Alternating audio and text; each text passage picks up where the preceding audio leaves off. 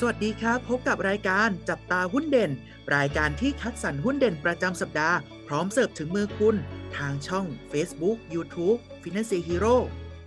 สวัสดีครับ สวัสดีกับนักลงทุนทุกท่านนะครับผมวันนี้อยู่กับพอดแคสต์ของทาง Finance Hero นะครับ อยู่กับเทรนเนอร์โอ๊ตยุทธพลครับ อยู่กับผมเทรนเนอร์อุ๊ดเกรียงไกรนะครับ ครับ ผมพี่อู๋สวัสดีครับ สวัสดีครับน้องโอ๊ตนะครับอ่าเดี๋ยวเรามาเริ่มพอดแคสต์ของเราเลยนะครับ ก็มาดูในข่าวช่วงสัปดาห์นี้นะครับ ว่าเกิดอะไรขึ้นบ้างนะครับ ก็ทางเฟดนะครับ ประกาศคงอัตราดอกเบี้ยครับ ครับผมนะครับแต่ว่าอนาคตนะฮะก็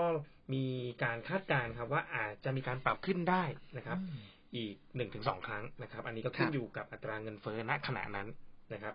แล้วก็มีข่าวว่าจีนเนี่ยนะครับมีการประกาศเริ่มลดอัตราดอกเบี้ยนะครับ เพื่อกระตุ้นเศรษฐกิจนะครับเอ๊ะแล้วสองข่าวนี้มันส่งผลยังไงนะครับทางนักวิเคราะห์เนี่ยมีการประมาณการ แล้วก็มีการเข้าไปดูอ่าแนวโน้มนะครับ ว่ามันเกิดอะไรขึ้นนะฮะก็ปรากฏว่าอ่าส่วนใหญ่เนี่ยนะครับ ตลาดเนี่ยนะครับ ก็จะตอบรับในเชิงบวกนะครับครับอ่าแล้วก็ส่งผลให้ตลาดหุ้นเนี่ยนะครับ กลับมานะครับ บวกเพิ่มขึ้นมาได้นะครับ ก็ถือว่าเป็นข่าวที่ดีนะครับ อะคราวนี้เรามาว่ากันถึงตัวหุ้นในสัปดาห์นี้กันบ้างครับน้องโอ๊ตได้เลยครับพี่อู๊ดสำหรับหุ้นเด่นประจำสัปดาห์นี้นะครับผมได้แก่บริษัท Interlink Communication จำกัดมหาชนนั่นเองนะครับ ตัวย่อของเขานะครับก็คือตัวของ iLink หรือตัวที่สะกดว่า I L I N K iLink นั่นเองนะครับ ซึ่งต้องบอกว่าตัวของ iLink นั้นนะครับทำธุรกิจและก็บริษัทย่อยนะครับ แบ่งออกเป็น 3 ธุรกิจหลักด้วยกัน ตัวแรกนะฮะคือธุรกิจ จัดจำหน่ายสายสัญญาณนะครับ เรียกว่า distribution นะครับ กลุ่มที่ 2 คือตัวของธุรกิจโทรคมนาคม และด้าน Data Center นะครับ เรียกว่า Telecom และสุดท้ายนะครับ คือธุรกิจวิศวกรรม และโครงการพิเศษ หรือเรียกว่า Engineering นั่นเองนะครับ เรามาดูสัดส่วนรายได้ของตัว iLink กันดูด้านะครับผมรายได้นะฮะในสัดส่วนของปี 65 ที่ผ่านมาเนี่ยรายได้หลักๆของเขานะอยู่ที่ประมาณ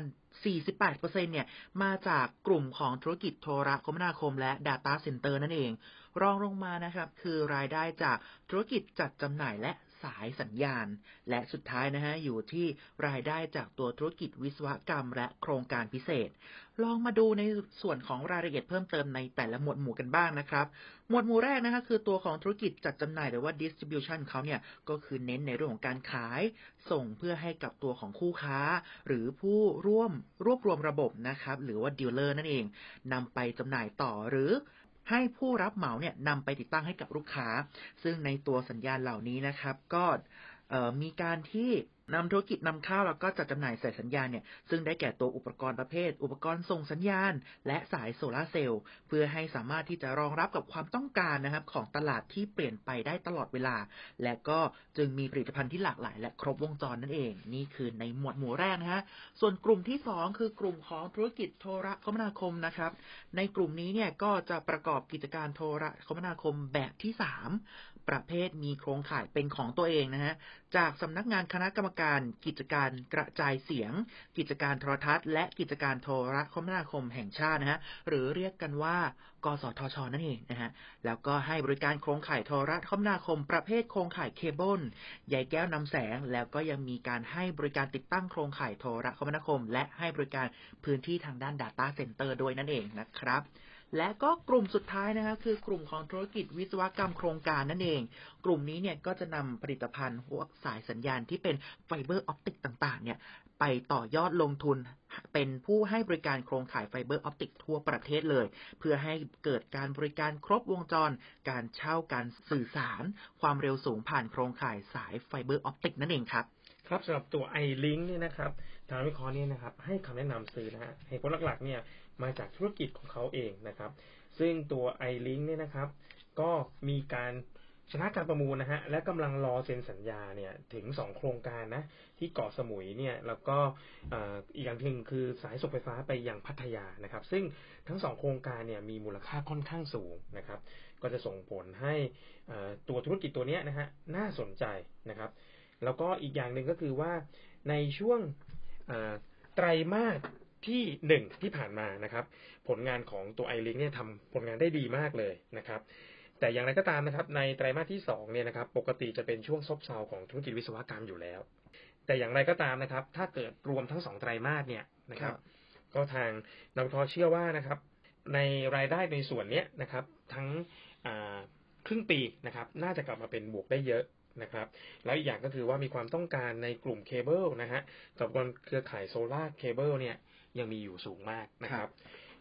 ทางนักวิเคราะห์นะครับ ก็มีการคาดการณ์นะครับ